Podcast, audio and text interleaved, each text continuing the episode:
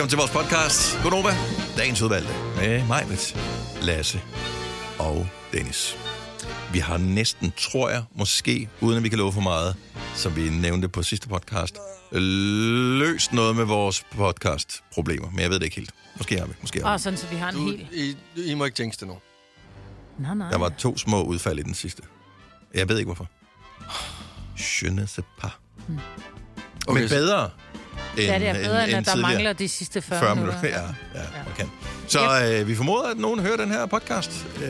Og hvis du gør det, så tak. Ja. Den kunne hedde en dyr ulykke. Det kunne den sagtens.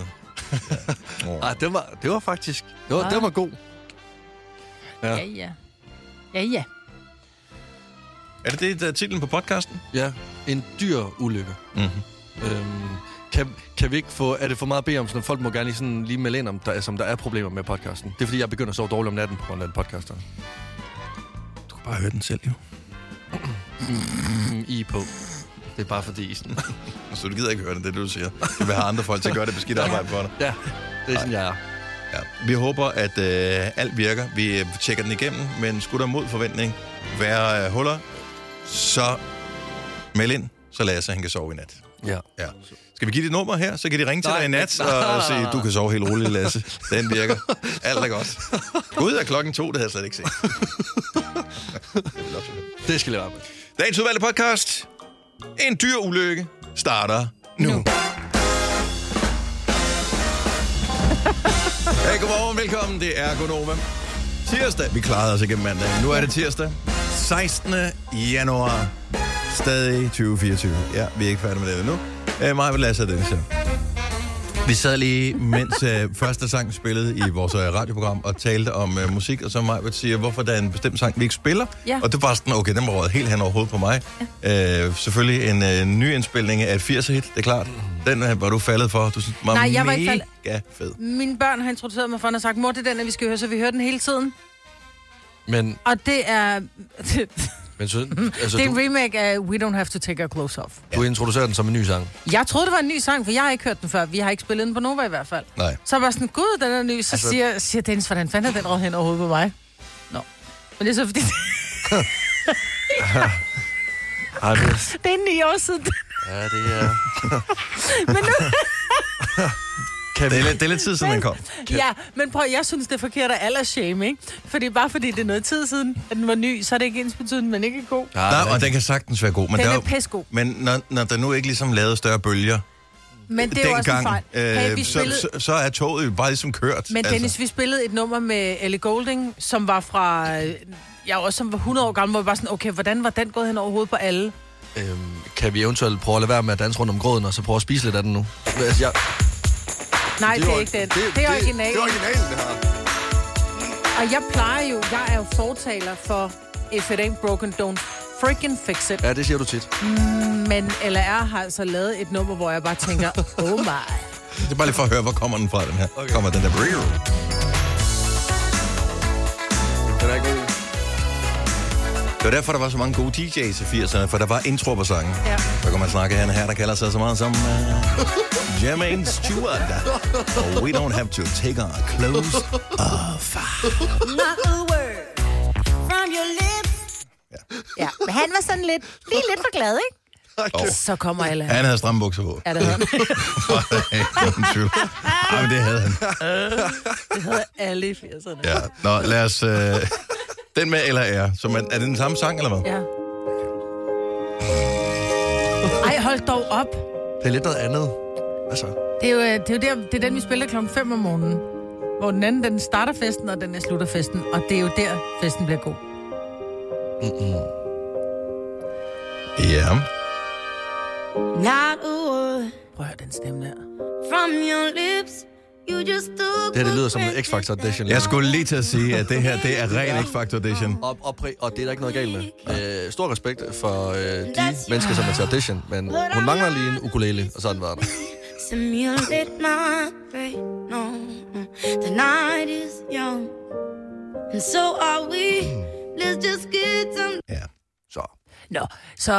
Men ved du hvad, lad os da bare spille. Jeg synes ikke, at den var dårlig. Nej. Det var bare... Det lød 9 år gammel. Ja, Ja, det... Du lyder også som 9-årig.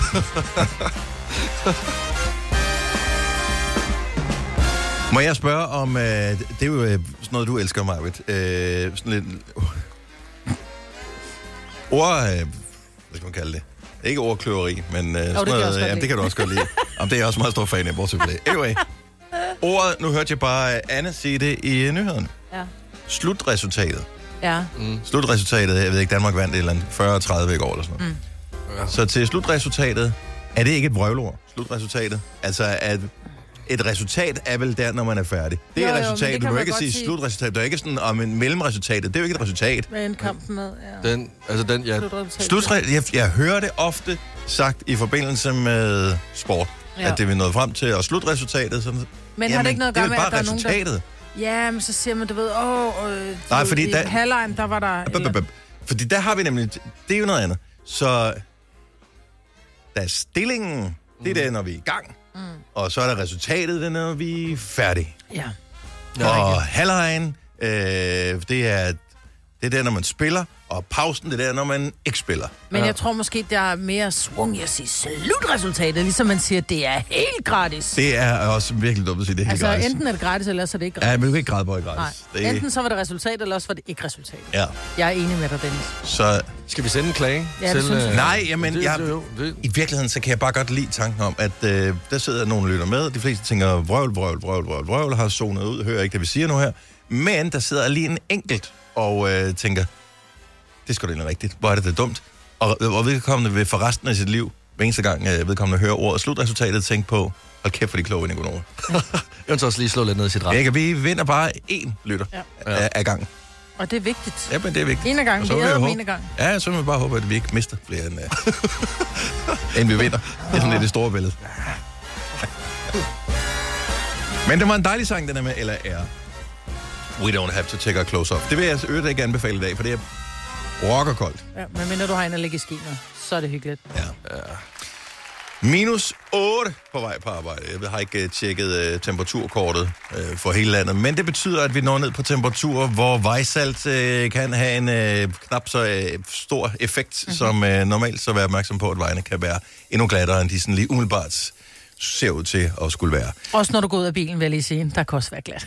Alt det gode ved morgenradio. Uden at skulle tidligt op. Dette er en GoNova-podcast. Der er nogle ting, som man føler altid har været der. Det kan være grå hår, for eksempel. Det har man altid haft, hvis man begynder at have dem. Men også sangen Flowers som Miley Cyrus føles også om, den har altid været der. Ja. Men det er ikke lang tid siden. Det er nogle få dage siden, den havde 1-årsjubilæum. Det er sindssygt, ikke? Så længere tid har den altså ikke været der. Jeg elsker den stadigvæk. Men jeg synes, den er så rigtig. Det er også en god sang. Ja. Jeg har sparet mig for mange blomsterpenge, at den blev så stor lidt... Jeg bare sætte den på til Valentinsdag, i stedet for at købe et par... Ja, det at have en kæreste, som har fødselsdag på Valentinsdag, gør, at man skal være lidt varsom med at glemme den dato. Det er dobbelt op. Det er virkelig dobbelt trouble.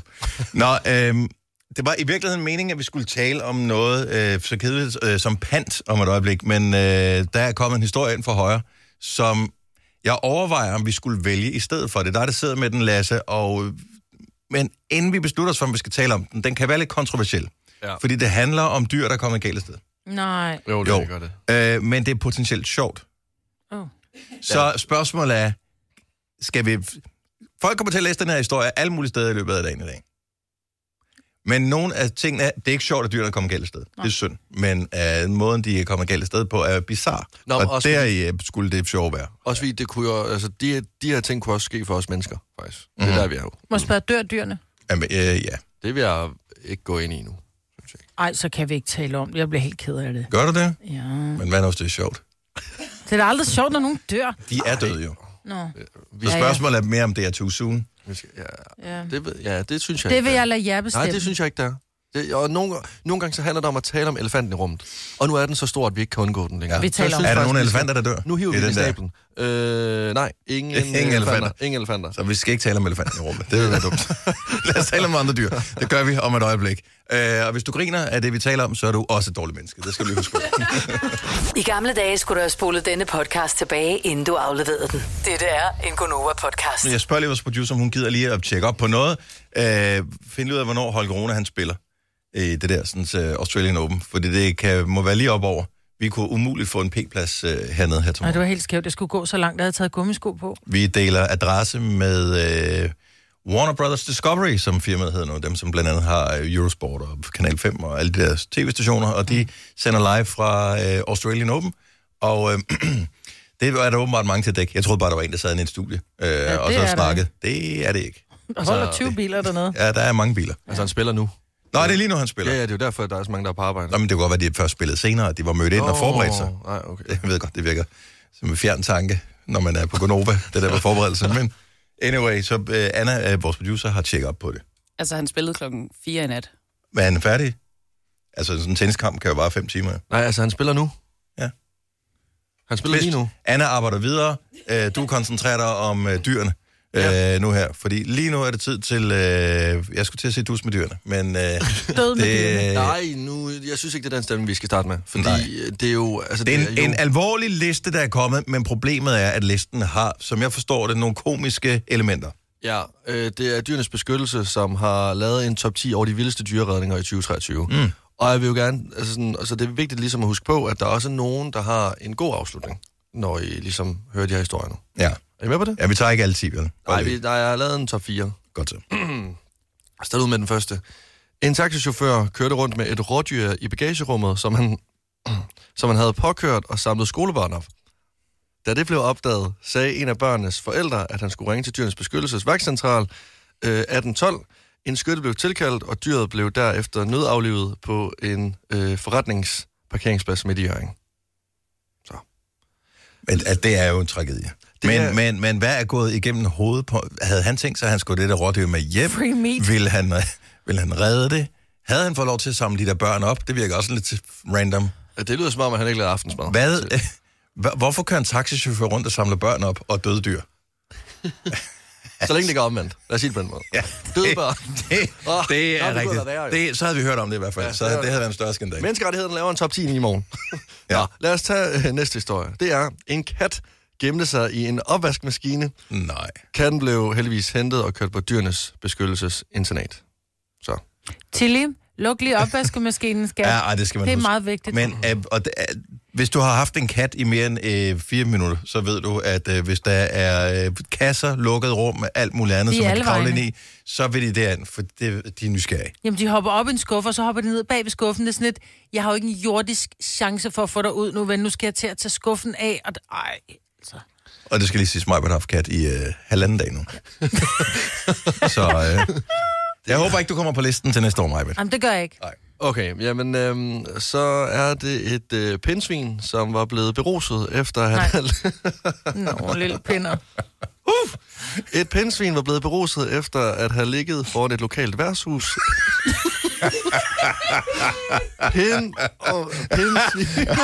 Men var der nogen, der havde fodret det der pindsvin? Er det det? Drik! Så er det bare! Kan pinde, drikke øl.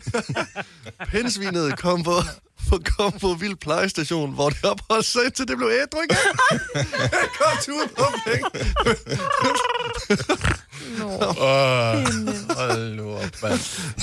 Nå, lad os slutte af med en sidste. En blishøne havde fået... men allerede der.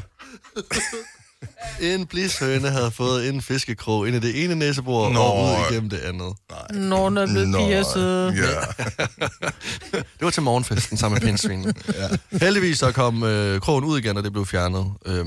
Og fuglen kom ind i Dyrenes Beskyttelses vildpleje. Jeg føler lidt, at Dyrenes Beskyttelses vildpleje, det er som at komme ind på skadestuen sådan 5 om morgenen efter en bytur. Der sidder et pindsvin, der en brumil på træk. Og en blishøne, hvor piercing gone wrong.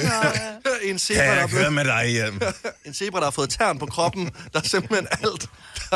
Ja, det stukker helt af. Ja, det er træks. Jeg har engang fanget en and med, da jeg var ude at fiske. Jeg var barn. Og det er faktisk en temmelig traumatisk oplevelse. Jeg var barn. Jeg fiskede i Bybækken i Bogense. Og en var ude at gå tur med sin hund, som ser ænderne, som er nede i åen. Og den begynder at jagte de der ænder.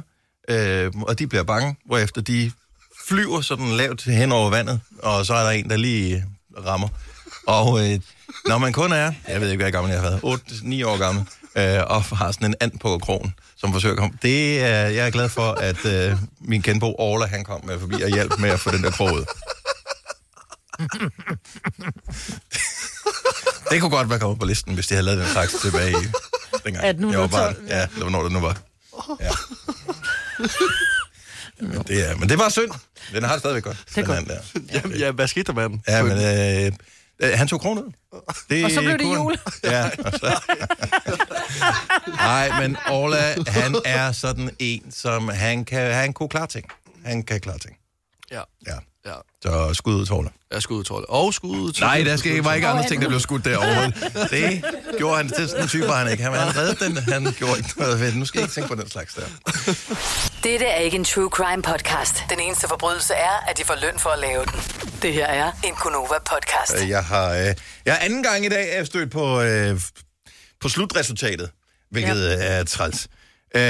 Men det er åbenbart noget, man også skriver, hvis man har sådan nogle livescore-apps. For jeg skulle ind og tjekke, hvordan går det egentlig? Holger Rune, han spiller tennis netop nu, så hvis du er tennisinteresseret, så kan jeg fortælle, at han lige har... jeg ved ikke, hvad tingene hedder. Der står 3-3 her i tredje sæt. Ja, men kan man så ikke sige, at resultatet er 3-3, men slutresultatet har vi ikke endnu? Kan det være sådan noget? Nej, stillingen er... og resultatet kommer senere, når kampen den er spillet færdig. Som jeg ser det, som jeg forstår det, jeg er ikke tennisekspert, tydeligvis. Holger Rune, han vandt første sæt 6-2, så tabte han det andet 4-6, og lige nu står der 4-3 til Holger Rune. Sådan, ja. Sådan Holger. Og det er, jeg ved ikke, om det server. Det kan jeg ikke se hen på den her app. Men er det ikke noget med, hvis han er foran på point, så er der ham, der server?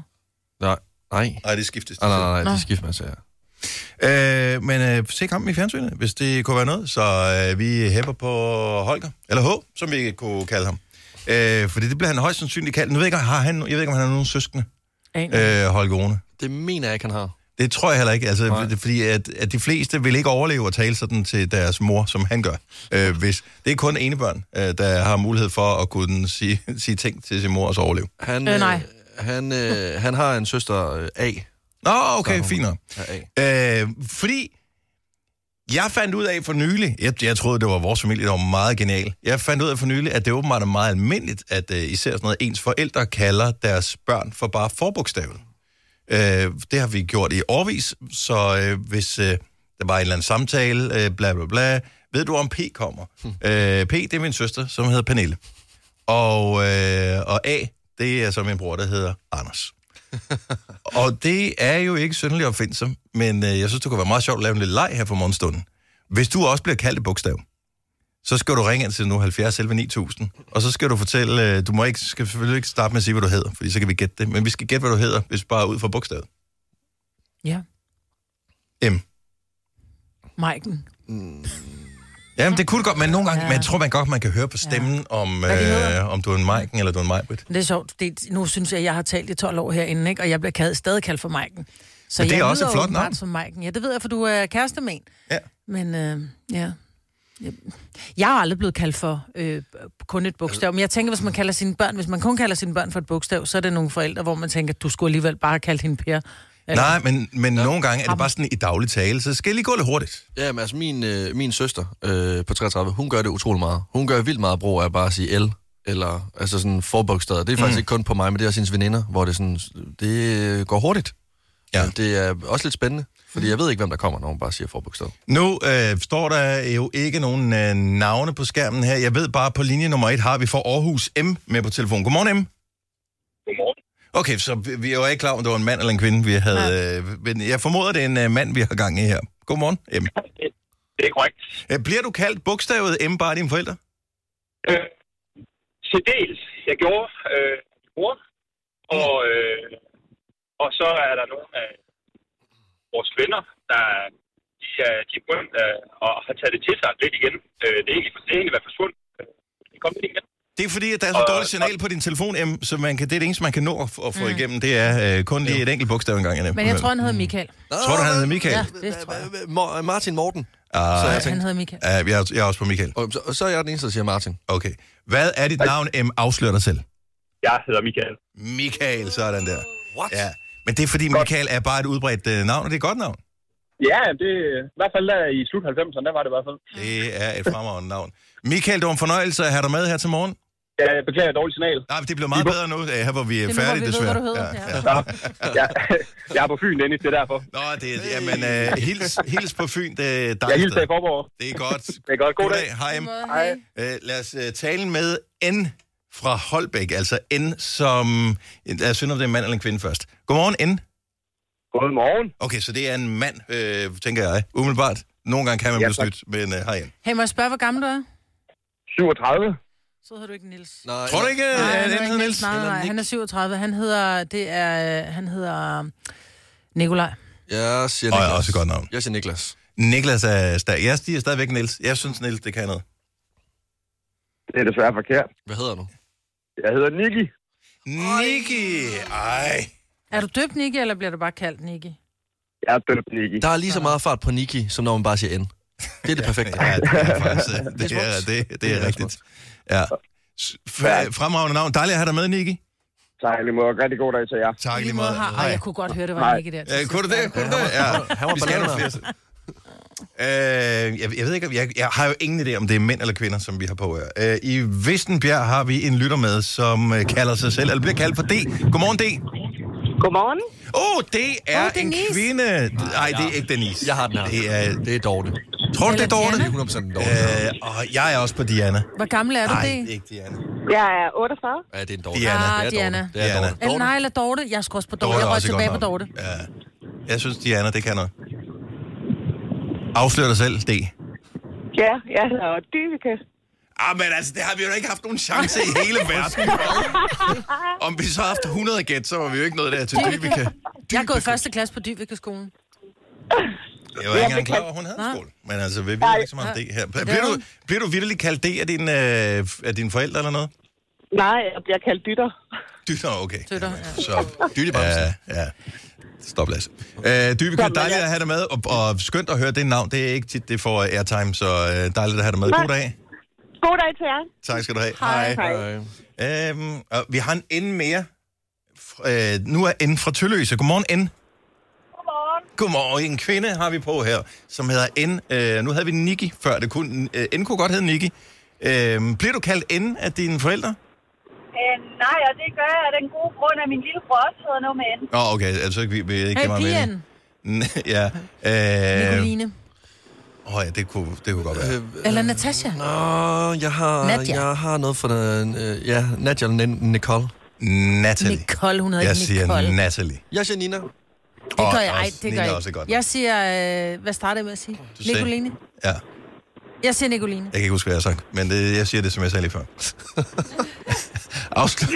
Afslut dig selv, N. Jamen, Margrethe og Frederik Nadia, så... Selvom det var Nicoline først, så... Jeg sagde også Nadia. Jamen, I sagde jo alle navne, jo. Ja, det er lige meget. Det er jo bare en brainstorm, en offentlig brainstorm. Okay, hvad hedder din bror? Han hedder Niklas. Niklas. Ja. Og det var også det, jeg synes, der var lidt sjovt, da I sagde det med bogstaver, fordi at de fleste, jeg kender, der har de søskende med samme bogstav, så jeg har ikke været ude for, at folk har kaldt hinanden bogstaver. Nej, men mine forældre var også mere opfindsomme med navne, end jeg selv har været. Vi har også 2 børn, der starter med N. Begge to, så det bliver bogstavlejen, den duer ikke rigtigt. Så, men have en god dag, Nadia. Tak skal du have. Hej. Hey. Altså, det er en åndssvag leg, det her. Jeg elsker den. Jeg kan godt lide den. Ja. Hvor skal vi hen nu her? Kan vi komme tur til Jylland? Jeg har en connection med det jyske. Jeg trænger til at gætte rigtigt. Jeg gætter rigtigt. Vi har en J for Aarhus med. Godmorgen, J. Godmorgen. Og meget frisk jod. Tror du, Jonathan? Okay, så Majbrit, du sidder allerede nu og mimer noget. Bliver du kaldt jod af dine forældre, eller din omgangskreds jod? Nej, ikke mere, men jeg gjorde det, jeg var lidt yngre, da jeg gik til noget gymnastik, hvor der var et par... hvor vi var lidt dubletter med navnet. Så måtte de jo være kreative, og det var så kreativiteten, den rakte. Det var til jod. Ja, det... Jeg elsker den dialekt der. Janne? Ja. Og du siger Janne. Jeg er ikke på Janne. Nej, det er måske heller Janni. Ja. Jeg er heller ikke på Janni. Lasse, sig noget. Jeg vil gerne... Jane er et skønt navn. Jeg så, hvad der stod på skærmen før, så jeg vil ikke sidde og lege, som om at jeg ikke ved, hvad navnet er. Er det Jane? Det er ikke Jane. I er helt ved siden af. No. Er vi helt ved siden af? Ja. Julie! Men det er et bedre bud. Et bedre bud. Det er faktisk et navn, som jeg synes er enormt pænt. Jod, kan du ikke afsløre dig selv? Jo, jeg hedder Josefine. Yeah, selvfølgelig hedder du Josefine. Nej, det havde glemt. Helt ærligt, det havde jeg også glemt det navn. Det er jo det, alle hedder. Gør det det? Ja. Og kæft, jeg kender mange Josefiner. Jeg kender, tror jeg, ikke nogen eneste, der hedder Josefine. Er det rigtigt? Nej, det er det ikke, men det sagde jeg bare for at være vigtigt. Ja. Men Josefine, hvilken årgang er det, hvis man går til gymnastik med en til flere, der hedder Josefine? 94. Jamen, jeg fyldte 30 sidste år, så jeg er på 93. Så det var, vi er nogle stykker. Men det bliver vist ved med at være populært stadigvæk. Så, jeg synes, det er et fremragende navn. Det er et lækker navn. Tak, fordi du gad at være med her til morgen, Josefine. I lige måde. Og have en dejlig dag. I lige måde. Hej. Hej. Må jeg godt lige få et point for at sige 93, hvor hun sagde 94? Det var meget godt gættet. Det er lidt ligesom at sige, ej, det var næsten 6, det var en 5'er. Ej, jeg var sgu da tæt på, hun kunne have været fra 83, altså. Vi når ikke at gætte på Ø, C, M, M, T, S og B. Ø. Øjvind. Øj. Ej, okay, det bliver ved. Det kan vi ikke bare lade ligge det der. Ø for Borup, godmorgen. Godmorgen. Okay, så en kvinde, der hedder Ø. Øslem. Ej, den er tricky, fordi det er mit efternavn. Det kan man jo ikke, Østergaard, vel? Jo, nej, det er ikke Østergaard. Er det ikke Østergaard? Østergren? Ørgaard. Ødegård. Prøv at høre, det er så nemt, at de gætter det aldrig. Prøv at høre, du har ødelagt lejen, for det er fornavnet, vi leger med her. Så, tak for det. Tak for det. Så have en dejlig dag, ikke? Ha' det dejligt. Tak for ringet. Tak. Hej. Jeg er kontraktligt forpligtet til at sige, at dette er en GoNova-podcast. Godmorgen, klokken er 6:07. Det er i dag tirsdag. 16. januar i øvrigt. Tænk så, det er flere dage siden, vi fik en ny konge. Ja. Stadigvæk, vores producer Anna, hun viste lige billeder inden fra Christiansborg. Det er så sindssygt. Det er helt skørt, at det er mennesker, der har stået der. Ja. Altså, jeg tænker, alle har set billederne. At det er absurd. Jeg har det lidt med de der billeder. Jeg kan også godt lide fugle, men hvis der er for mange samlet på en gang, så bryder jeg mig ikke om det der, der får os nærmest helt kvalme at kigge på det. Ja, stadigvæk vil jeg sige, som en, der var derinde, det var forbavsende lidt sure miner, man mødte. Altså selvfølgelig, du møder altid nogen. Det er klart, hvis du samler 170.000 mennesker, så er der altid nogen, som har en dårlig dag. Men de fleste var faktisk virkelig søde og overbærende, og var der bare sådan... Men det var også en dejlig anledning, man var samlet. Ja. Sige, men det var lidt koldt. Og der var heldigvis... Du kunne ikke købe alkohol. Altså det havde jo ændret stemningen gevaldigt, ikke? Hvis folk lige havde siddet og drukket bajer i 4 timer op til. Men var det også koldt, når I stod så tæt? Nej, det var ikke så slemt. Det blæste ikke. Det var vindstille, og det var fint. Jeg er spændt på at se, hvad det kommer til at betyde for folkesundheden. Om det er... Altså, det var jo en superspreder begivenhed, det der. Og der er rigtig meget både influenza og corona for tiden. Så det kan da godt være, at det lige gælder lidt ekstra. Dronningen, hun har fortalt, at da hun... Hvad for en af dem? Altså, den rigtige. The OG. Altså, Margrethe. Ja, Margrethe. Dengang, at hun stod derop, altså da hun... ligesom skulle udråbes som dronning i 72. Siden, da hun havde ikke noget sådan overtøj på, og sådan noget stod der, så hun blev hundesyg bagefter. Ja, fordi det var jo også koldt der. Og der var mange mennesker, hun var nervøs for overhovedet. Der var nogen, som ville komme frem. Der var jo ikke lige så meget Instagram og Facebook og netaviser og sådan noget dengang. Men, og faren var jo lige død, og så skulle det jo ske ret hurtigt. Men der stod en kæmpe mængde mennesker dernede og fejrede hende. Men det er jo ikke noget i forhold til det, vi så i søndags. Det var vanvittigt. Ja, men jeg tror også, altså folk kom lige så meget også for ligesom at takke af til hende, som at sige hej til Frederik, føler jeg. Ja, altså, det var bare en del af en historisk begivenhed. Ja. Jeg tror ikke, at nogen havde regnet med, at der ville være så mange mennesker. Hun var ikke på balkonen. Nej, men hun kørte i karet fra Amalienborg om til og skrev papir under. Ja. Og men... Det var en kunne hun ikke bare gjort det altså digitalt, helt ærligt? Jo, bare med MidiD. Har hun MidiD? Har dronningen MidiD? Det har alle da. Har de det? Har hun et telefonnummer? Jeg tror, hun har en mobiltelefon, hvor hun sender snaps med filtre på til sine børnebørn. Med hundehører og sådan noget. Tror I... Men det er også bare mærkeligt at tænke på. Altså... Uanset hvem du er, så alle har fået enten sådan en phishing-sms med du skal hente din pakke fra PostNord, hent den her, du mangler at betale et eller andet beløb, klik på det her link. Sådan nummer hun jo også har fået. Mm. Hvis hun har en mobiltelefon. 100, ja, og noget med bitcoins også. Nej. Jeg får den på sms også. Ja. Jamen, det gør hun. Og så finder hun ud af, hvem det er, så får hun en eller anden bjørnehue på og... Det vil jo så være okay. Vi har talt om tidligere, at det, man gjorde meget i gamle dage i kongehuset, det var, at man skar hovedet af folk, hvis ikke de gjorde, hvad de skulle. Og så der er råd et par hoveder gennem tiden. Ja, det er der altså. Ja, og det vil jeg synes, folk, der sender phishing-mails og sådan noget, jeg synes, du behøver ikke engang. Altså, er det dig, der sendte den her? Ja. Så bliver pulveriseret. Når jeg kan sige prank, det er bare prælbluff. Nå, men det er vildt. 150, der er kommet målinger frem, hvor mange der var, det kan de måle med mobil. Altså, alle har en mobiltelefon. Så masterne kan måle, hvor mange har været connected til deres master i løbet af dagen der. Så de mente omkring 170.000 mennesker foran Christiansborg. Så var det 50.000, tror jeg, ved Amalienborg. Og så var det Nyhavn, en Nytorv, Kongs Nytorv, måske der også har været folk, som jo har været en del af ruten, der har også været 50.000 mennesker. Ja, der var virkelig meget, bare generelt mennesker i hele København. Mm-hmm. Altså, det var for sindssygt. Og da det var overstået, så var det som om, at det gik ret hurtigt, så var folk væk igen. Ja, så skulle de hjem til Jylland og til Fyn. Ja, og det vil jeg også sige, det er også stor opbakning at tage. Altså, jeg synes, det var slemt nok bare at tage fra Frederiksberg. Der var mange, der var kørt i busser og sådan noget fra Jylland, og altså, det var... Helt sindssygt. Jeg bor 5 kilometer fra, hvor der var. Jeg synes, det var sådan lidt, og skulle derhen, ikke? Forestil dig at bo i Fredericia, og skulle derhen. Det blev endnu mere, Ja. Det er smukt. Ja, også fordi hele indre by var spadet af, så du var tvunget til, altså... Jeg ved ikke, hvor man kunne parkere henne. Jeg kender byen, for jeg har boet der mange år. Ja. Så jeg tør slet ikke tænke på, hvordan det er kommet udefra. Jeg håber, de fleste vil tog bussen eller toget. Vi har opfyldt et ønske hos danskerne. Nemlig at se den ikoniske tom skildpadde ret sammen med vores McFlurry. Det er da den bedste nyhed siden nogensinde. Prøv den lækre McFlurry tom skildpadde hos McDonald's. Det ser ud som om, du er faldet i søvn.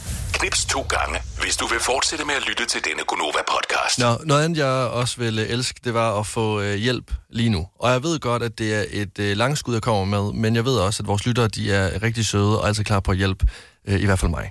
Jeg er på datingmarkedet, og det er på mange måder en savanne. Jeg gad godt ligesom at vide, hvordan at jeg tager hul på det første kys. Det er jo det bedste. Det er det første kys. Men synes du det? Det er en lotto-kupon. Ja, det er selvfølgelig rigtigt, men den der forventningsglæde til, at man, sådan, man går rundt, og man tænker, nu har vi holdt i hånd, og vi har krammet lidt, og det er sådan lidt, okay, så nu har vi været på date, og skal vi så kysse? Jeg bliver sådan lige... Så lang tid er det ikke siden, at jeg har været på datingmarkedet, men... Vil du holde i hånd, inden du kysser? Ikke. Det ved jeg ikke. Jeg har jo ikke været på første date i 1000 år, jo. Altså. Hold i hånd, det er noget af det mest intime. Jeg vil sige, det er næsten mere intimt at holde i hånd, end det er at kysse nogen. Men det der med det første kys, jeg kan mærke, jeg synes, jeg kan slet ikke nyde det, fordi der er en form for stillhed op til det første kys, som gør, at der er meget fokus på læber. Og det er selvfølgelig klart, det er også dem, der skal arbejde. Men det er som at være i et lydisoleret rum, fordi alt ligesom bare sådan stopper. Og det bliver meget stille. I ved, jeg hader stillhed. Og det så er der simpelthen, man kysser. Det er, hvordan gør jeg det nemt for mig selv? Hvordan lader jeg være med at overtænke situationen? Hvordan får jeg bare sat et kys ind, så det bare sker? Jeg tror, at når man... Altså, hvis man nu har været... Så har du været på date, eller du har været hjem. Sidder du hjemme hos hende, eller er du ude og gå en tur, eller sidder I på en café, eller hvor I henne? Det ved man jo ikke. Det ved man ikke. Det er egentlig underordnet. Så... Men jeg tænker, hvis der man sidder der, man godt kan fornemme, der er noget vibe. Så kan man sige, så når man krammer farvel, så bare sørg for at gå i god tid. Sådan, så du ved, at du har tid til at blive, hvis det er. Og så krammer du, og så... Du ved, den der, så giver man lige en møs på kind, og så kan det være, man lige... Jeg synes stadigvæk, det er sygt grænseoverskridende. Det er det første, det her. Ja. Det er det første kys, ja. Og det med at kysse farvel, det er også en fin nok ting. Men så er det som om, at begge parter har gået og ventet på det her moment, så spændingen er bygget så højt op, til at der skal siges farvel. Ja. Og tit og ofte, så bliver det første kys, hvor man bare tænker, shit, hvor kysser han dårligt, mand. Jeg tror mest af det der med, at jeg tænker, jeg vil gerne kysse hende, men jeg ved ikke, om hun vil kysse mig. Hun tænker, jeg vil gerne kysse ham, men jeg ved ikke, om han vil kysse mig. Ja. Og det er det, der er så akavet. Så hvordan kan man ikke bare talsætte det? Hvordan tager man tilløb til det første kys? Har du en strategi for det her? Det virker også lidt kriminelt. Men altså, lad os bare være effektiv omkring det. Det er også derfor, Tinder findes, ikke? Det er fordi, at vi skal være effektive. Præcis. Hvad skal der på? Der skal fart på. Ja, tak. Så hvordan tager man tilløb til det første kys? Har du nogen strategi, eller har du nogle erfaringer, du deler ud af, som du siger, det her der var godt, det her var en dårlig strategi? Så vil vi også gerne høre om det. 70, 11, 9000. Man ved jo ikke, om den anden har lyst til at kysse. Er en villig modtager. Præcis, det er kys. Og deri ligger problemer. Og det er rart ligesom os. Og det er bare ikke rart for en afvisning. Mm-mm. Jeg overhørte en samtale forleden faktisk, om netop det her emne, som gjorde, at jeg kom til at tage mit første kys med min kæreste op til revision, om jeg tog den rigtige strategi. Nu har vi været sammen i 5 år, så jeg tænker, at det var nok fint nok, men måske var det lidt dumt alligevel. Selvom det lykkes. Jeg skal nok dele om lidt. Men Janne Forstruer, hun har en god måde at gribe det an på. Godmorgen, Janne. Godmorgen. Hvordan tager man tilløb til det første kys? Jamen, jeg er faktisk ret vild med Nikes slogan, der bare hedder Just Do It. Jamen, men... Så hvor hurtigt gør man det? Man kan da godt sådan, altså man kan sgu egentlig godt mærke, om man er sådan lidt tændt på hinanden. Og hvis man sådan lige får de der vibes, så synes jeg da bare, at man kan sige, det har jeg godt nok haft lyst til længe. Begge hænder lige rundt om nakken på hende, og så bare kigge hende i øjnene, og så snavre løs. Så kan man komme hurtigt videre til det og... men når du siger... Okay, hvad skal du nå? Men når du siger Nike Just Do It, så begynder du bare at trutte med munden, eller hvad? Og så går du bare til angreb med læberne? Nej, ikke helt så voldsomt. Men nogle gange så har jeg også bare sagt, det har jeg sgu haft lyst til længe. Og så gør du det bare? Ja. Yeah. Okay. Ja, men jeg kan godt lide, det er hvad man tænker for meget over det. Ja, mærk det, og så...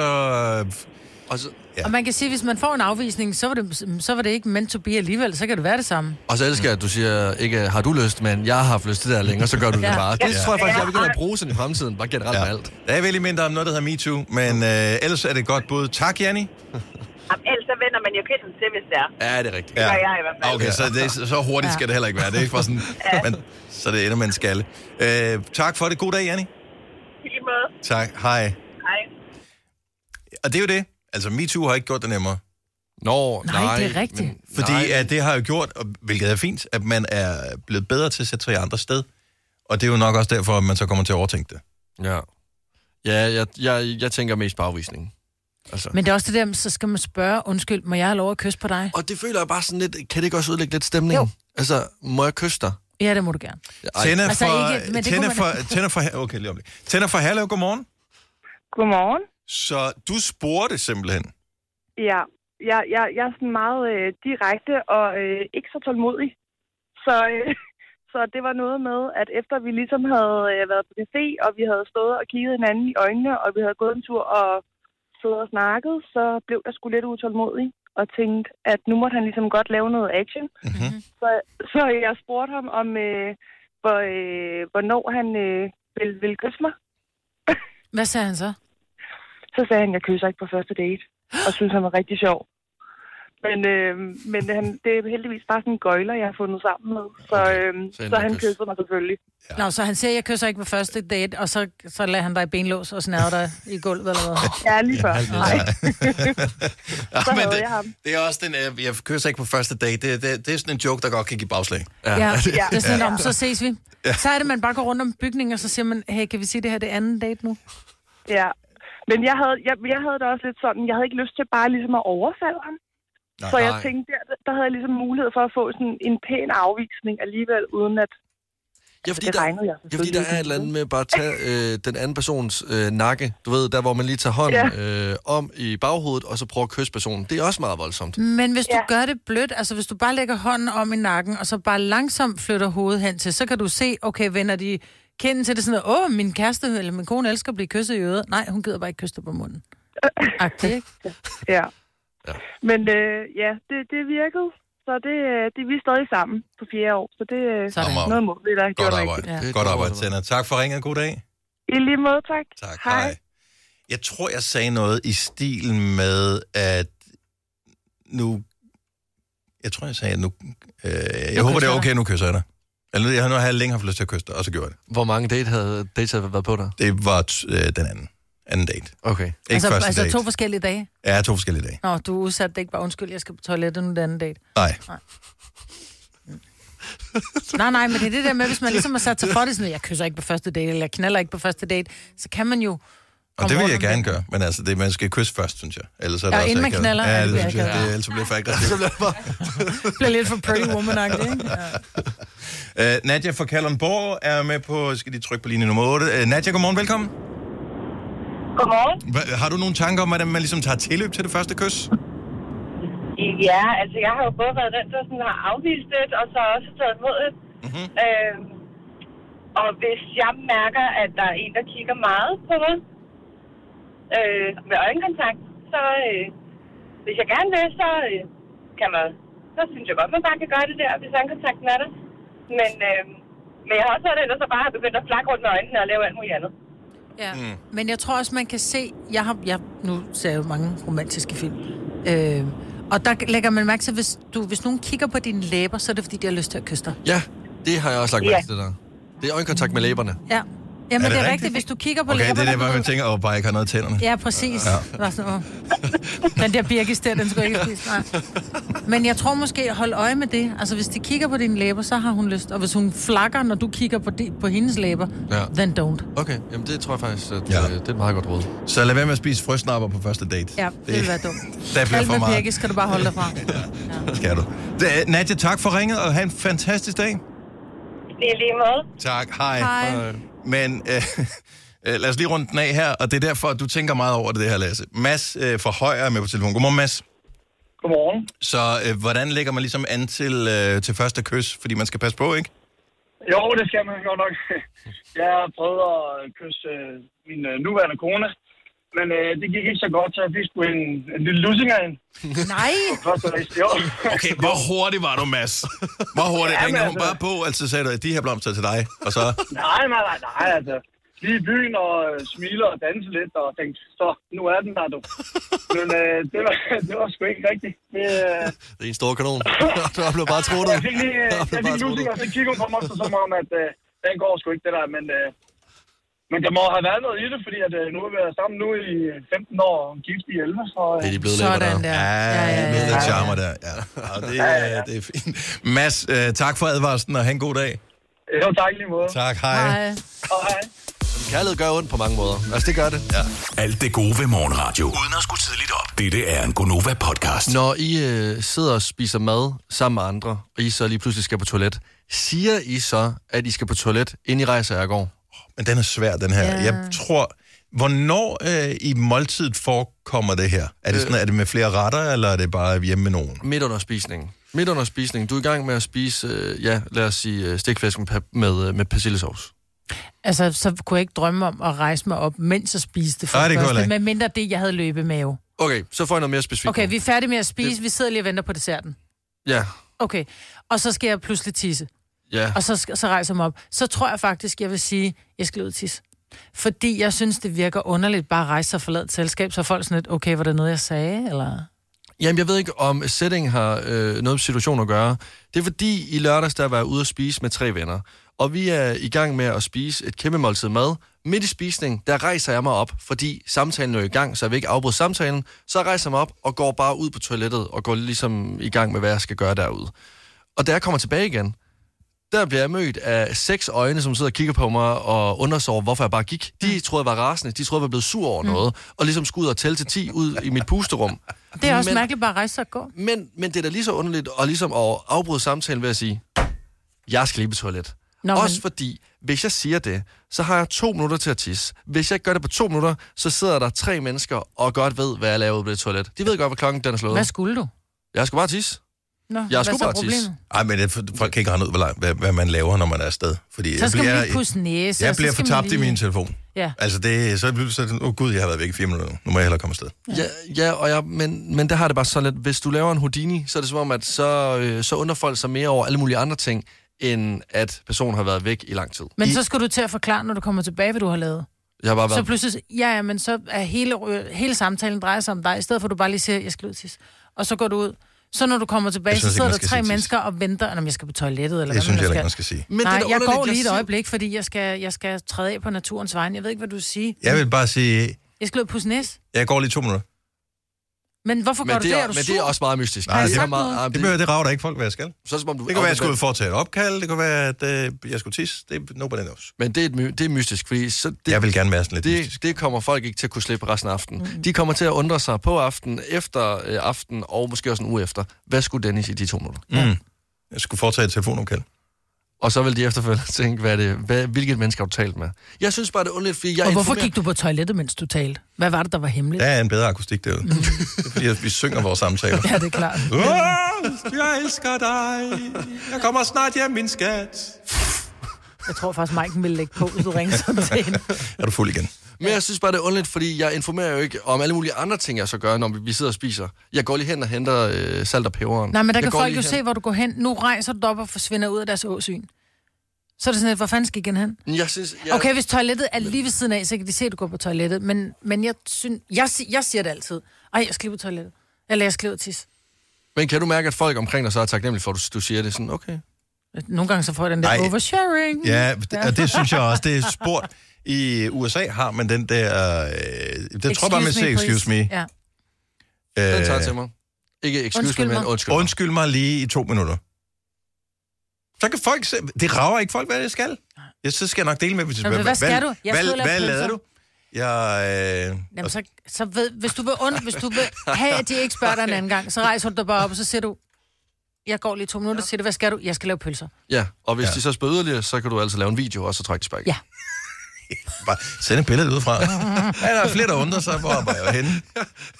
Det her var jeg lavet, og jeg har selv lavet den. Bliver du klogere på, hvad du vil gøre? Altså, har du vitterligt fået en strategi for det nu, Lasse? Jamen, nu kommer jeg til at sige, hvad jeg skal hver eneste gang, jeg rejser mig. Også fordi nu gør jeg det så konsekvent, at folk bliver trætte af mig og siger, at nu behøver du ikke sige det mere. Der er stadigvæk sådan lidt en børneting, det der med at rejse sig midt i et måltid. Jamen, det er kun, er kun, hvis det er løbemave, at du må rejse dig midt i et måltid for at... Ja. Hvad? Ja. Det er en børneting at rejse sig under middagen og skulle på toilettet. Ej, altså det handler om at nyde sin mad. Og hvis jeg kan mærke en muldvarp på vej ud af mig... Det gør du så... inden. Men jeg indtager jo mad. Det skal jo, altså... Jo, men der går jo ikke... Altså det er jo ikke det øjeblik, du har spist 2 stykker stegflæsk, så er det blevet lavet om til en pølse. Mit tarmsystem, det er sammenhastet som Formel 1-bil. Der er fart på. Det er hurtigt hurtigt ud. Ja, jeg tror, du skal arbejde lidt på til gengæld, så. Dette er ikke en true crime podcast. Den eneste forbrydelse er, at de får løn for at lave den. Det her er en GoNova podcast.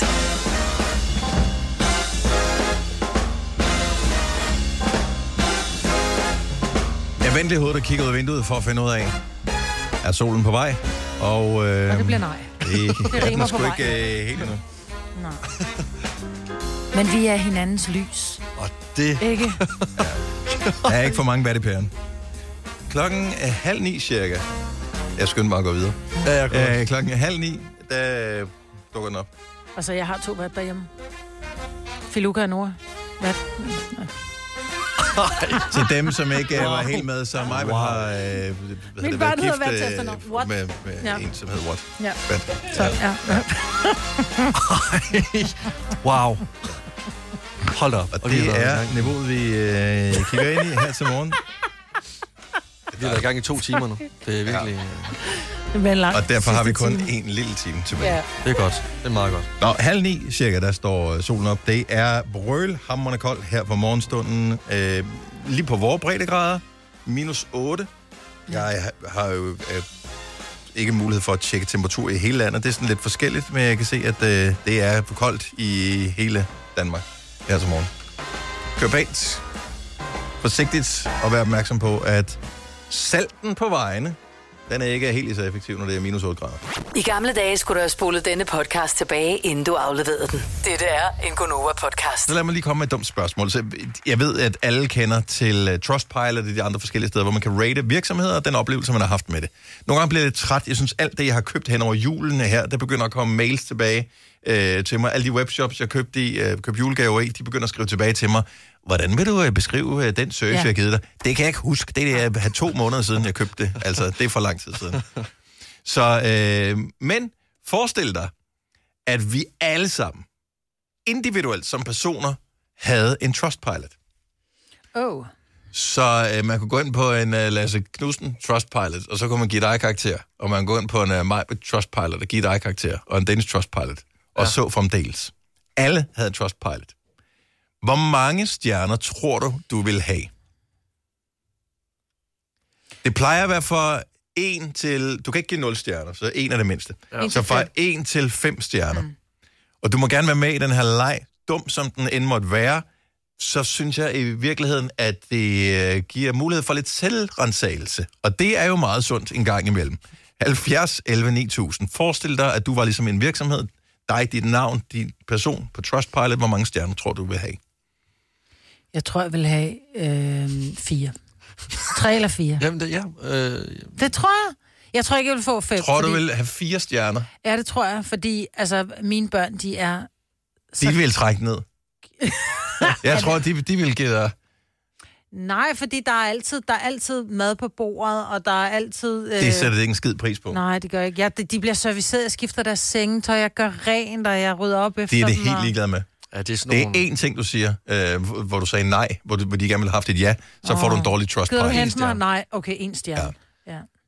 Altså, jeg vil også give mig selv 4 ud af 5, fordi jeg er så meget åbnet op til en brønd af uendelig god stemning.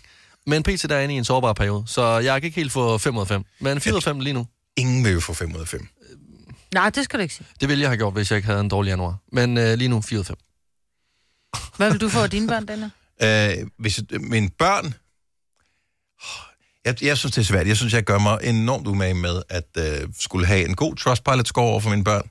Jeg tror ikke, den går helt hjem. Jeg tror, de er utaknemmelige, ligesom man selv er. Du bestiller et eller andet produkt. Det kommer i virkeligheden som... Det er det perfekte, rigtige produkt, men det kom torsdag og ikke tirsdag, som du havde håbet på. Dårlig Trustpilot. Ja. Det trækker allerede 1 stjerne. Så får du ikke 5, så får du 4. Jeg er 3,5, tror jeg, mit snit vil ligge på. Ja. Ja. Jamen det tror jeg faktisk... Det... Og jeg tror, mine børn vil trække den ned. Ja, de vil, også fordi de vil gå ind og lave flere anmeldelser, også for fake-brugere af, hver gang de fik et nej til noget. Hver eneste gang, de får et nej til, skal vi ikke have sushi? Nej. Okay, den trækker en lille smule ned. Men til gengæld så vil du også hurtigt kunne få en højere Trustpilot-score, ja, hvis du gav efter. Men det er spørgsmålet, vil du så være den person? Ja. Altså, vil jeg hellere have en... Jeg vil hellere være ægte. Jamen, og så have en lidt lavere... ja. Ej, der går jeg sgu efter stjernerne. Jeg tror, hvis du spurgte min kæreste, jeg ville få 5-tal. Jeg er en sindssygt god kæreste. Siger hun nogle gange til mig. Ja. Jeg føler ikke, at man selv kan sige det der. Kan man det? Nej, men jeg gentager bare, hvad jeg føler, jeg har hørt nogle gange. Okay. Du er en god kæreste. Okay. Ja. Ja. Jamen altså... Men det er jeg sikker på, at du er. Mm. Til hende. ja, det er 100%. Ja. Okay, vær med i lejen her. Og vær en lille smule ærlig. Hvilket tal tror du har, hvis du var på Trustpilot? Hvem trækker det op? Hvem trækker det ned? Jeg er kontraktligt forpligtet til at sige, at dette er en GoNova-podcast. Tillykke til Holger Rune, der er videre i Australian Open. Han vandt 3-1. Sådan der. Så alt er godt, og Tausen vandt også tidligere i dag. Så, og hvad hedder hun? Vossi er også videre, så jamen altså, det er fremragende. Vi er lige i gang med at give os selv karakter på Trustpilot. Ikke man kan, men altså forestil dig, du som person kunne anmeldes. Hvordan vil du have det med det? Hvor mange stjerner tror du egentlig, du vil have? Jakob fra Bogense, godmorgen. Hej Jakob. Godmorgen Jakob. Hvor mange stjerner tror du, du vil have på Trustpilot? Jamen nok en solid 3'er forhåbentlig. Hvorfor ikke en 5'er? Du lyder som om du er bekymret, og der er nogen, der vil trække ned. Ja, men jeg er jo bange for, at der er et par ekskærester, der muligvis også ville have mulighed for at skrive på den der. Det kan jeg godt se. Datingmarkedet, den kan være hård ved ens Trustpilot-score. Det tror jeg. Men kunne det ikke være meget sundt i virkeligheden, hvis vi havde en Trustpilot, så man kunne gå ind og tjekke den slags? Eksempelvis ved jeg, at noget af det, som mange er bekymret over, dem der er på datingmarkedet, bruger Tinder og sådan noget, det er, at når de så matcher med nogen og vil tage det næste skridt, så bliver de ghostet. Altså, så stopper folk med at skrive til dem, så forsvinder de bare fra jordens overflade. Det vil jo trække gevaldigt ned, vil jeg sige. Det kan jo også være, at man var et dårligt sted, da man var en dårlig ekskæreste. Ja, man kan jo sige, at når man så har alle de ekskærester, der kan skrive ind, det kan jo også hjælpe lidt til hende, man så har nu. Det er jo forhåbentlig hende, man skal gøre glad til sidst, jo. Ja. Ja, det kommer an på, hvor mange kommentarer der kommer med. Det er klart, at den er udfordrende, den der. Men et 3-tal, det synes jeg er... Jeg tror, du sælger dig selv lidt for billigt her, Jacob. Ja, det kan godt være. Ja, du lyder som en 3,5'er. Det er 100%. Ja, jeg ved ikke, er det godt eller skidt. Det er en fin nok. Det er fint. Jacob, tak for ringet. Ha' en fantastisk dag. Tusind tak lige måde. Tak skal du have. Hej. Det er slet ikke tænkt over ekskærester. De spiller også en rolle, det her. Jeg håber ikke, at der er så mange, så det generelt kunne hive det hele ned. Nej. Det er jo alle personer, man møder på sin vej. Det kan også være kolleger. Ja. Det kan også være med til at give en score. Nej, men jeg tror stadig, jeg er en 4. Det kan være, når du har kommet med dumme kommentarer i kommentarsporet på Facebook, der hvor du meldt dig ind i en politisk diskussion eller andet sted. Det skal man lade være med. Ja, Cecilie fra Gentofte, godmorgen. Godmorgen. Så du er vant til at blive bedømt? Ja, det er jeg, fordi jeg lever af at være influencer. Jeg lever af min Instagram-profil, Den Perfekte Mor, som jeg har gjort i mange år, og der er jo altid mange, der har en holdning til en. Mm. Og jeg er jo meget indstillet på, at vores hjerner jo fra start er indstillet på, at vi råber op, når der er noget negativt. Vi vejer jo til at se det negative, fordi det er sådan, vi har lært at overleve i vores urmandens tid, ikke? Så men med alt det sagt, Cecilie, hvor mange stjerner tror du så, du vil få sådan i dit liv? Jeg tror, jeg vil få 3 stjerner. Altså, det tror jeg. Jeg tror, jeg vil ligge stabilt lige lidt over midten. Men havde du ikke Den Perfekte Mor? Jo, jamen det gør jeg, fordi det egentlig er ironisk. Jeg blev mor for nogle år tilbage, hvor jeg fik en fødselsdepression, og jeg synes bare, alt var så rosenrødt, og jeg tænkte, hvorfor fanden snakker vi ikke om det her? Mm. Så derfor gik jeg ind i hele den her skæve indgangsvinkel til det, og nu praktiserer jeg mere det her med netop at få ud i verden, at vi skal praktisere taknemmelighed, vi skal netop skrive en god anmeldelse, når vi får en god oplevelse, og rose folk i butikkerne, når de gør noget godt, fordi det gør en så lykkelig, og det gør en så glad. Altså, der er undersøgelser, der viser, at dem, der praktiserer taknemmelighed, de har højere tilfredshed med livet, stærke sociale relationer, og de har mere selvværd end dem, der ikke gør det. Så vi skal bare ind og anmelde en masse stjerner. Så der, hvor man tænker, men det er jo ligegyldigt, når man giver en positiv anmeldelse, de ved jo godt, de er gode. Jeg fik jo bare, hvad jeg forventede, så er det i virkeligheden ikke den rigtige løsning.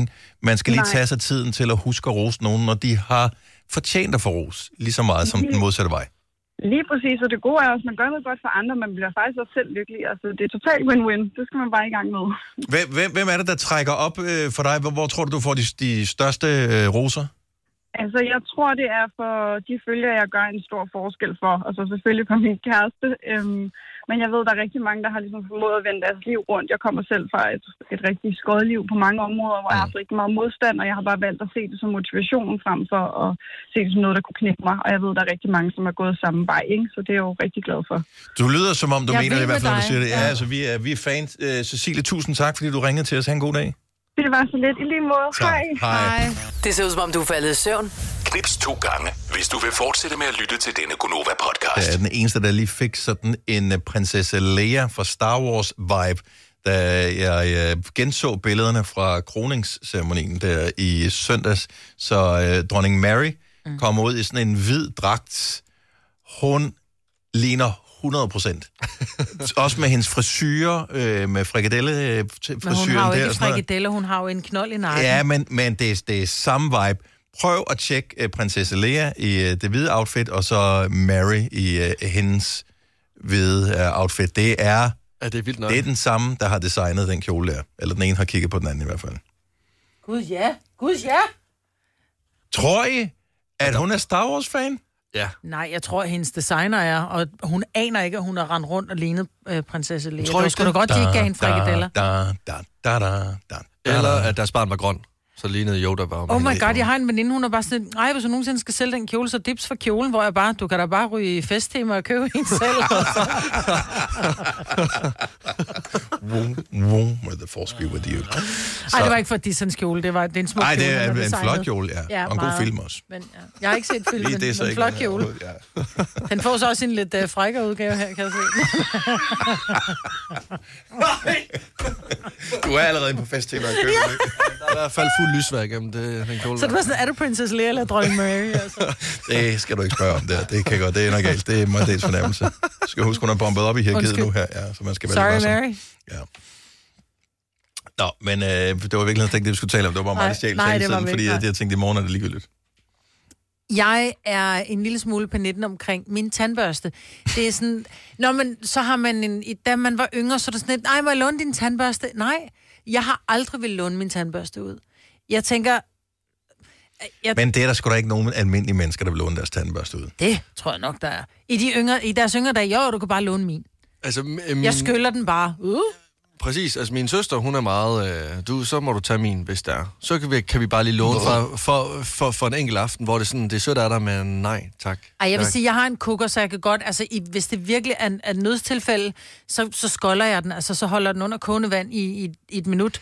Jamen, så må du gerne låne den. Men der har det som om, at der sidder nogle små tandsten ned i selve de der tråd. Altså, det er som om lige meget... Og der er nogle ting, låner man ikke ud. Altså, jeg synes, tandbørsten er en no-brainer. Den vil man aldrig låne ud. Der er masser af ting, jeg aldrig vil låne ud til nogen. For eksempel? Jamen, hvor skal jeg starte hen? Jeg vil ikke låne min bil ud til nogen overhovedet. De skal ikke låne min bil. Hvorfor? Så din søn, han siger, far må jeg, han har fået kørekort. Han siger, far må jeg låne din bil til fodbold? Spørg mig igen, når han har fået kørekort. Okay, så lad os sige mig. Nej. Mig? Nej. Hvorfor? Men hvorfor? Ja, fordi hvad skal jeg låne min bil for? Fordi vores egen ikke virker, og vi skal på McDonald's. Og vi tager noget med til dig. Ja, jeg skal nok køre, ja. Nå, men det har du ikke tid til, for du skal lave radio. Ja, men jeg laver radio sammen med dig, Marve. Så jeg kan ikke... Jeg har det bare... Jeg ved det ikke. Jeg har altid haft det skidt med at låne min bil ud. Det har jeg faktisk også. Jeg har det virkelig dårligt med at låne min bil ud. Men jeg har dårligt med at låne min... Tøj vil jeg heller ikke låne ud. Jeg synes, det er mærkeligt at låne tøj ud. Fordi jeg synes, det er meget personligt. Det er ikke, fordi det er særligt eller dyrt eller noget. Men det... Sko. Du skal ikke låne mine sko. Nej. Det synes jeg også, fordi det er simpelthen for ulækkert. Og heller ikke med undertøj. Det låner heller ikke ud. 70 11 9000. Hvad låner du ikke ud? Jeg synes, jeg er lidt nøje nu.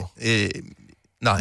Så jeg måtte godt... Lad os nu sige, at jeg kom stiv hjem, og jeg havde været i byen, og så ringede til dig, så siger jeg, Lasse, må jeg sove hos dig? Og jeg har glemt mine trusser med at låne på bokserrør af dig. Måtte jeg låne et par bokserrør for dig? Så må du få dem. Selvfølgelig måtte du det. Du måtte gerne låne dem, fordi jeg kommer til at vaske dem igen. Altså, det er jo bare underbukser jo. Det er jo ikke sådan... Det er jo ikke, jeg låner gerne en kjole eller en t-shirt ud, men ikke noget, der er... Altså, ikke nogen, der er det kriminelle sted. Jeg synes, det er underligt. Ja. Og... Jeg har det med en kasket, hvor man har svedt i, for eksempel. Ja, men du sveder også i tøj, jo. Ja, men det kan du vaske, det kan du ikke med en kasket. Ja, men det suger alligevel lidt ind i. Altså, jeg har en ven, der hedder Simon. Vi bruger samme størrelse i alt. Han låner ikke mit tøj, men jeg låner utrolig meget hans tøj. Går tit i, hvis vi har været nede og træner, og ikke har nogen underbukser. Jeg låner på underbukser. Jeg låner på shorts, jeg låner sokker, jeg låner det hele. Afleverer du det tilbage? Ja, for det meste, ja. Men nogle gange så glemmer jeg det også. Sara fra Lemvig, godmorgen. Godmorgen. Hvad vil du aldrig låne ud? Min earpods. Nej tak. Okay. Det er simpelthen for ulækkert, synes jeg altså. Jeg synes, mine egne er ulækkere. Ja, lige præcis, det synes jeg nemlig også. Så det der med, at andre skulle låne, det er også tænke på, hvad andre har inde i ørerne. Ja, nej. Folk er også for dårlige, nu ser folk, er for dårlige til at rense deres ører. Jeg renser mine ører vitterligt hver evig eneste dag. Ja. Mine inde i hovedtelefoner, klamme. Ja. Det er det. Ja, men jeg renser også mine ører hver eneste dag, men jeg for eksempel, jeg har øreeksem, så prøv at forestille dig, hvis der var nogen, der lånte mine, og jeg kunne give det videre. Hvad har andre så ikke? Altså... Men hvis nogen spørger, om de må låne dine AirPods, så kan du bare sige... det gør jeg også. Det må du gerne. Jeg har øreksem. Ja, lige præcis. Men så får jeg nej, tak. Ja. Men eksem smitter sgu da ikke. Nej, det er fnat. Fnat, så får du ikke lov at låne. Nej. Men jeg kan godt forstå, men det er meget personligt, ikke? Ja, det er faktisk rigtigt. Men ting, der skal ind i kroppen. Altså, på en Jo. Jeg tager det tilbage. Jeg tror, vi stopper den her. Jeg lige sådan en vejband. Det er lidt ulækkert. Det blev lige fristende, ja. Sara, tak for at ringe. God dag. Tak, god dag. Hej. Det var slet ikke det, jeg ville. Nej. Christian fra Svendborg, godmorgen. Godmorgen. Hvad vil du ikke låne ud? Alt. Så intet overhovedet. Du låner ikke ting ud. Nej. For du stoler ikke på folk, eller er meget glad for dine ting? Jamen, jeg tror, jeg passer meget på mine ting, og har haft sommerhus og sådan nogle ting, og folk vil jo gerne låne de der, men så når man får det tilbage, så er det ikke i den stand, man selv ønsker at have. Ja, præcis. Og det er rigtigt. Ja. Og det er rigtigt, og jeg tror, det hele handler om, i virkeligheden måske handler det enten om hygiejne, eller så handler det om penge. Fordi jeg plejer at sige til mine børn, hvis de låner min bil, you break it, you buy it. Altså, du betaler forsikringen, hvis der sker noget. Mm. Og det er sådan lidt... Og det vil jeg også selv gøre. Ja. Altså, hvis jeg skulle låne noget af nogen, så ville jeg også se til, at det kom tilbage i den stand, jeg havde lånt det i. Men det kan man ikke forvente af alle, og derfor, hvis ens illusioner er forskellige, så er det bedre, at man ikke låner noget, og ikke låner noget ud. Altså, ikke engang sådan noget som værktøj. Vil jeg ikke kunne ringe til dig, hvis jeg skulle låne en hammer? Nej, for du glemmer at vende tilbage, har vi lige hørt jo. Jeg bruger ikke en hammer. Der kommer håndværkere. Ja, det er præcis. Sådan der. Ja. Men ja, men du kan ikke låne noget. Mange vil gerne. Du kan ikke låne noget, Christian. Altså, og jeg er helt med dig. Jeg føler lidt i alt som Christian. Jeg låner ikke ting ud. Køb dit eget lort. Ja, præcis. Ellers stemmer man har lånt det ud, og det er jo også noget møg. Ja. Ja, det er det. Ja, et godt tip til det. Nå nej, det skal du ikke bruge, for du låner ikke noget alligevel. Ja. Ikke noget, bare klip. Tak fordi du må låne din tid. Tak for Rikke, Christian. Det var så lidt, det er godt. Tak, hej. Jeg gjorde faktisk det engang, når folk spurgte, men jeg læste rigtig mange bøger, og så var det sådan et, den har jeg ikke læst, mig låne den. Så gjorde jeg simpelthen der, jeg tog et billede, folk de stillede sig med den bog, de havde lånt. Ja. Og så tog jeg et billede af, at de stod med bogen, for der er nogle gange, hvor man tænker, hvor fanden er firen i den der serie? Hvem er det nu, der har lånt den? Og så ind i den mappe, der hedder Låne. Så alle... Det er rigtigt. Ja, det synes jeg er en god idé. Jeg har gjort det samme. De skal være nøgne med det. Så siger jeg, hvis ikke du holder den tilbage til den dato, så poster jeg det her online. Præcis. Det er, jeg synes, nu bliver det sådan et rockermandsaltet på en eller anden måde. Nu synes jeg, det ser du som om. Nej, men dem, der låner værktøjet, respekt for, I vil det. Lad være med at låne værktøjet. Det er en sikker vej til uvenskab. Ja, det kommer ikke tilbage, eller så mangler der et bit i dit bitsæt til din boremaskine, eller de har ødelagt kæven på din skruetrækker, eller lad være med det. Du bliver kun ked af, og det er fordi sådan nogen som dig bruger det, Lasse. Så du bruger en hammer, hvor du ikke skulle bruge en hammer. Ja, men det minder mig om sidste gang, jeg lånte en slagbord, der var... Det er lige præcis. Tænk, at man kan ødelægge en slagbord. Altså slagbord eller maskinen. Det er sådan, den er bygget til det. Nogen kan ødelægge det alligevel. Det var selve bordet, der blev ødelagt. Diana fra Ringsted, godmorgen. Godmorgen. Hvad kunne du aldrig drømme om at låne ud? Min pude og min dyne. Heller ikke, hvis der er betræk på? Nej, fordi man ligger jo selv og sveder i det, og hvis man låner det ud til andre, så er der sikkert også sved på dynen. Ja. Og jeg spørger, sover du aldrig ude? Altså, tager du aldrig på hotel eller på ferie eller noget? Jo, men jeg synes, at når man er på hotel, så kan man ligesom lugte, at det er rent. Mm. Ja, vasketøjet eller sengetøjet, jeg tror sgu ikke, de vasker dyne og hovedpude. Nej, I know, men jeg synes, det er altså hjemme i mit eget, der er ikke nogen, der skal låne min pude og dyne. Nej, sådan bliver det. Og jeg har bare at tilføje, amen, søster. Ja. Hvad for noget? Jeg siger, ammen. I skal ikke låne engelsk. Det var, vi er køn på dansk. Men jeg er helt med dig, Diana. Ja, godt. Ha' en god dag. Tak lige måde. Tak skal du have. Hej. Ja, så kom der en med 6 legetøj. Den tænker jeg, vi springer vi over. Det har meget bedre allerede været. Alt det gode ved morgenradio. Uden at skulle tidligt op. Dette er en GoNova podcast.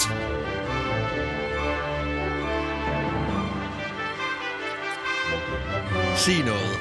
Sig noget. Farvel. Ha' det godt. Hej.